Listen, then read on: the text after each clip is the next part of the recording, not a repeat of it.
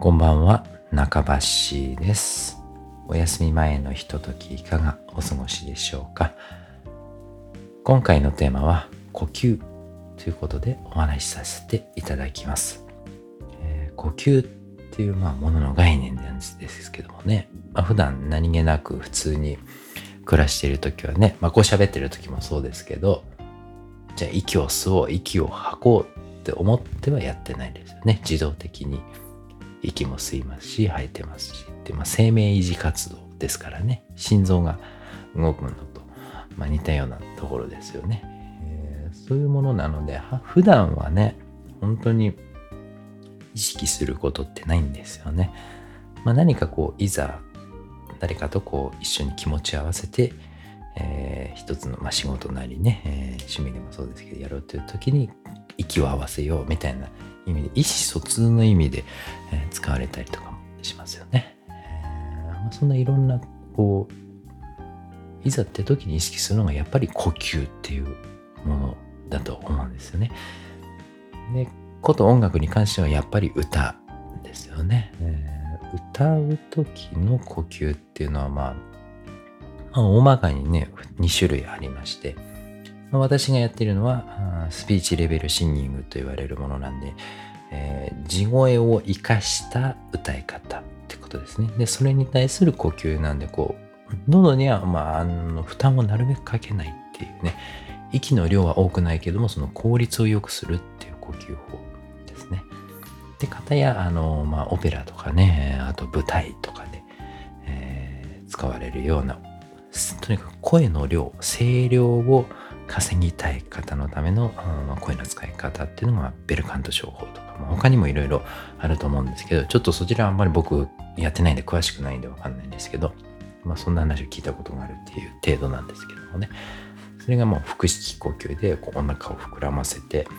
ね、お腹に支えを作って、こう声量をたくさん稼ぐっていう歌い方がベルカント商法とか、まあ、クラシック舞台でやるようなものだと思うんですけど、まあ、どちらはその表現したいことによって、まあ、どちらかを選ぶみたいな形ですよね。で、まあ僕にはそのね、自分のやってるスピーチレベルシンギングっていう方についてはね、ちょっとお話しできるんで、したいと思うんですけど、これはね、呼吸に関しては、なんか吐く、吐くということを優先的意識するんですね。吸う方はあのしっかり吐けば自動的に吸えるっていう感覚なんですよ。だからまず吐くところから始める。そうすると自然にスッと入ってきて、その時も、ま、腹式とか胸式とかっていう意識はなくても、体全体にストンと取り込むみたいなね、えー、そういう感じなんですね。で、息を吸うスピードもやっぱり速くないといけないんで、ま、そういうタイミングトレーニングっていうかね、えー、もしたりもしますしね。だから、息の量よりも効率をよく、で、喉に負担のかからない。で、大概あの、僕も最初そうだったんですけど、息って歌う時になると結構使いすぎるっていう嫌いがあるんですよね。で、僕その声帯とかもそんなに強くなくて、まあ全然歌ってなかったからなんですけど、歌うとね、あの声帯もね、こう強くなってくるんで、あれなんですけど、最初の頃はやっぱり2、3曲歌うとすぐ声が枯れちゃうとかね。だからカラオケとかね、一人でカラオケ行くの本当最初好きだったんですけど、もっとたくさん歌いたいのにすぐね、ガラガラになっちゃって、楽しくなくなっちゃって、みたいなね。えー、で、ずっと悩んでたんですよね。で、そのスピーチレベル、シンギングを教えてくれる、えー、まあ、東京の方までちょっと通ってね、えー、習ったんですけど、まあ、それでもう息使いすぎてますよって言われたんで、そんなに息使わなくていいし、そんなに大きな声出さなくていい。むしろ大きな声出すことによってその痛い音質になってしまうのでで僕らマイク使いますよね。でマイクの方で音量は稼げますからあの喉の負担にない安定したこの、音量差のないね例えばサビになるとやたら声張り上げてで A メロになったら声がちっちゃくなるみたいなことがないようにバランスよくやるっていうね。そんなに張らなくていいですよって言われてあそうなんですか。もうとにかくね、僕が最初通ってたボーカル教室とかですね、やっぱりその腹式呼吸でって、まあ、教えてた先生が声楽だからそれはねちょっと先生のせ先生を選ぶのは僕がミスったっていうだけだったんですけどやっぱりそういう教え方する先生ばっかりだったからもう基本的な概念から崩れ落ちましてね。あそうだったんだと思ってやっぱり息使いすぎてたんだ。まあそれはそうですよねと思って。やっぱ声帯ってその、ね、息の量を息を止めたりするときにこうピタッと閉じるっていうものですからね。だそれを無理やり大きい、ね、たくさん息使えば、それはその、まあ、ドライヤーで風当ててるみたいなもんですよね。生体に対して。それはすぐ乾きますから。ね、そ外から水飲んだって、それは体の中から染み取って、潤っていくまで時間がかかりますからね。だから喉の渇きも言えないですよねってなって、あ、なるほどな。では、その、実際の体の構造から理解するとあそうだな腹式にこだわるんじゃなくてそのいかにその声に対して、え、必要な分を取り込むかっていうところですよね。そこにやっと気づきました。そこからねあの劇的に楽になりましたね、まあ、今まで何だったんだろうっていうぐらいね。だからずっとその訓練が足りないんじゃないかとかね歌い込みが足りないんじゃないかって、まあ、それももちろんあるんですけどもともとの考え方が間違っていると、いくら努力してもやっぱり方向が間違ってますからね。だから本当最初のその方向を決める先生に出会うっていうのがすごく大事ですよね。そこに気づかないままやっぱね、何年も時間使っちゃうのは本当もったいなかったなと思ったんですけど、まあそこ気づけてよかったですけどもね。お神様で今ね、ちょっとパッと歌うってなった時にすぐ声出るようないつもこう準備が整っているような状態になるし、整え方もね、えー、分かりましたからね。やっぱ呼吸って本当奥が深いし、やっぱ土台になるからこそ大事だし、その時にあの方向性を間違っちゃいけないなっていうのはすごくありますよね。あとね、あと普通に健康の面でもね、呼吸って大事ですよね。やっぱりその体調の悪い時って呼吸が浅くなるじゃないですか。少ししか吸えなくて。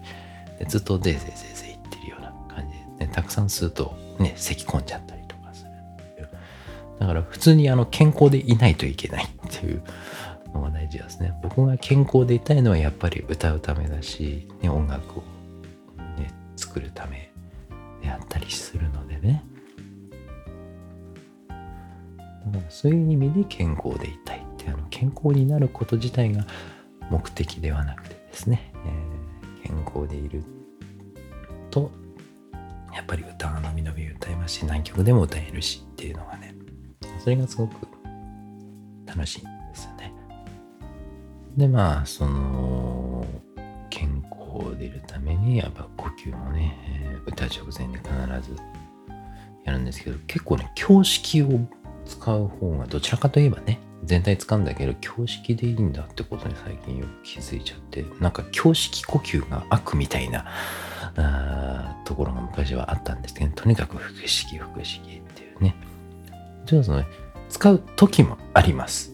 その使い分けなんですね。標式を使う表現をする時ですね。表現の内容によっては、ここは胸式で、パッと吸ってスッと吐いた方がいいんだっていう場合と、腹式使ってたくさんブワッてこう出した方がいいっていうのは、それはもうやっぱり表現によるわけですよね。だから、ものの考え方が割とその、教わるときその、なんだ、腹式呼吸とか胸式呼吸っていうもの自体が優先されてるっていう事例がね、割と多いように見受けられるんですよね。いろんなこう教わりに行った感じでね。でもそもそもそのそれを使うのはこういう歌を歌いたいからこういう道具があるわけで道具に使われちゃいけませんよね。その表現したいことによって腹式がいいのか歌教式で歌った方がいいのかまあその他いろんな要素ありますけれど単純に呼吸だけで言えばそれはやっぱり表現したいことによるんじゃないですかね。やっぱわっとこう張り上げて伸ばしたい時は腹式の方がいいし、こうささやくような歌い方の時は胸式の方がいいとかね。だってもう、胸式呼吸だけで歌うね実際にアーティストさんももちろんたくさんいらっしゃいますからねよしあしというよりは表現方法の違いで使い分けましょうねっていうふうにやっぱ伝えるのが正しいのかなと僕は思いますね。あまりその道具とかねテクニックを持っちゃうとなんかそれを使わないともったいないなみたいなのに割と陥りがちですよね。僕も結構ね初期の頃ね覚えたての例えばそのギターとかのスリーフィンガーとか、ね、覚えたら結構楽しくて何でもかんでもスリーフィンガー使いたくなっちゃったりっていうかねそのテクニックに溺れるってまあお遊びとしてはねそういうのはありだと思うんですけどね。表現方法ね実際作品作るってなった時にはちょっとそこは考えないといけませんからね。自分のやりたいことももちろんあるんだけどやりたいことっていうのは表現したいことなのでそれに合うものはどれだろうか。この表現が合うんじゃない。これこういうそのためにこういうテクニックとか、ね、道具を使い方表現の仕方を使えばこういうふうにできるんじゃないかっていうところですよ。そこが大事かと僕は思っていつもね、え、作っておりますね。だから複雑なことっていうのは僕は基本的にあんまり複雑なことをするのが好きじゃないのででここはちょっと自分のわがまま出ちゃうんですけどやっぱり表現したいことがすごくシンプルで分かりやすいものでなるだけその手数じゃなくてスカスカなね表現でできることっていうかねやっぱ真の大事な部分をこうクリアに伝えたいですからね。ねそこを大事にするっていうことですよね。歌う時のその呼吸の使い方をやっぱウィスパーっぽくするのかまあこうやって喋る時もね結構ね呼吸考えながらやってるね。今なんかもう本当浅い呼吸でねこうやっぱ落ち着いてもらいたいっていうのもあってちょっとねソフトな感じで語りたいから、まあ、こんなちょっと喋り方になってますけれど今なんかも本当に胸式呼吸で浅い呼吸ですよね。でもやっぱその歌いたいことがある時はちょっと強めにわっとこうね腹式呼吸で出たりも、したりするんですけれどもそのその使い分けってまあなんか意識してやってるというよりは自然とその気持ちとかね、えー、考え方とか伝えたいことがあった上で体の方が反応してそうついてくるっていうね、えー、ことなんですよ。だからその表現したいなって思った時にその下準備としてその呼吸の練習があるわけですね。えー、なので、まあ、教式呼吸のね、まあ、トレーニング法とかもいろいろあるんですけれどもしたりとか準備はしておくとあ。その上でどっちを使うかはあとはぶっつけ本番で体が自動的に反応するからそのための下地を作って地道な練習をしましょうねってことだと思っているんですよね。腹式呼吸の方もやるし胸式呼吸のレッスンもするし、まあ、もちろんその体の調整ですよね。もちろんその周りの筋肉の状態を察知して意識的な呼吸っていうのができるので呼吸という実際に呼吸に使われている臓器はあの横隔膜とか肺とかですね、えーまあ、声帯もまあ呼吸器官の一部といえば一部なんですからねそれってあのねその臓器自体を意識的に感じ取ることはできないので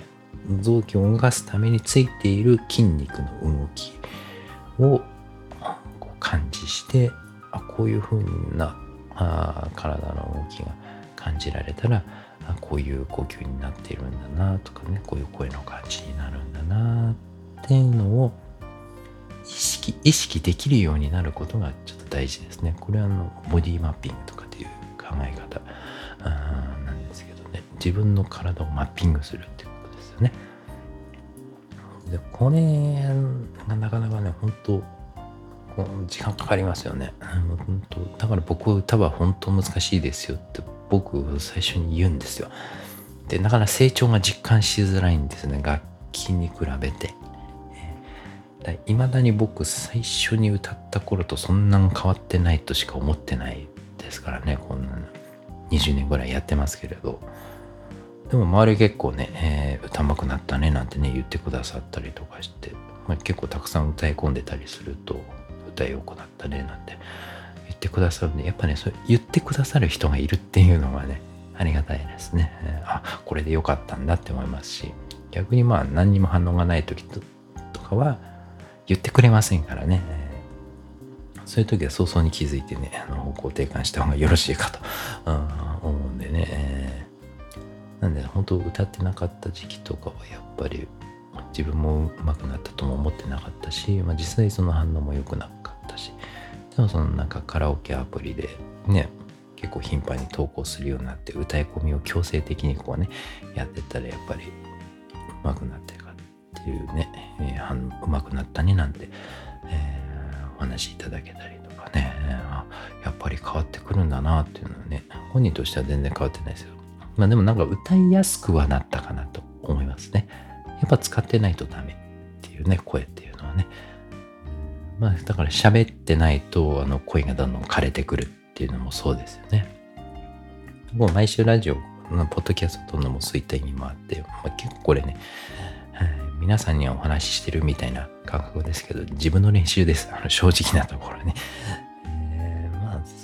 これがやっぱ下準備ってことなんですよね。だからいざライブになった時にあの喋ることないっていうのは多分普段から喋ってないとかね。えー、普段からその意識して喋る時の呼吸を使ってないから、いざって時にこう、言いたいこと、表現したいことがあるんだけども、やっぱ体の方がついていかない。あの、いい空気を吸うってことも大事ですね。だから僕なんかね、ほんと、山奥に引きこもりたいとかね、ありますよ。空気と水のきれいなところでね、えー、畑かなんか耕してね、えー、野菜育てて暮らしたいなと思うんですけど、まあそれはそれでね、結構大変な面もあると思うんですけどもね。まあなんか、健康にはいいじゃないですかね。えー、程よく働いて、ね、程よく食べ、ね、うん、で、程よい生活をするって、あの、まあ、無理して、無理した生活しないっていうのがね、えー、僕のま目標というかね、夢なんですけどもね。だからね、最近なんかちょっと話変わってきますけど、自分の体のこと考えるとね、やっぱそう、街中で暮らすよりはやっぱ僕もいや山の田舎育ちですからね。そういう自然なところに行って、ゆっくりとこう作りたいなと思うんですけど、案外忙しいかもしれませんけどもね。ね、自然あえてですからね。でもそれはそれで楽しいんじゃないかなって思ってるんですけど、今だって忙しかったりするんでね。だから環境自分に合ったところで、ね、自分の能力を発揮できること、それがまあ街中であれ、山の中であれ人それぞれかなと思いますよね。でそこでやっぱいい気を入れて、えー、ければね、えー、楽しく過ごせるんじゃないかななんて思っております。ね、毎日ね、穏やかにね、え、やっぱゆっくり眠るっていうのが結構ね、やっぱ大事なんでね、このポッドキャスト聞きながらね、えー、寝落ちしてね、ゆっくり休んでください。それでは、今日も一日お疲れ様でした。ゆっくりおやすみなさい。それではまた。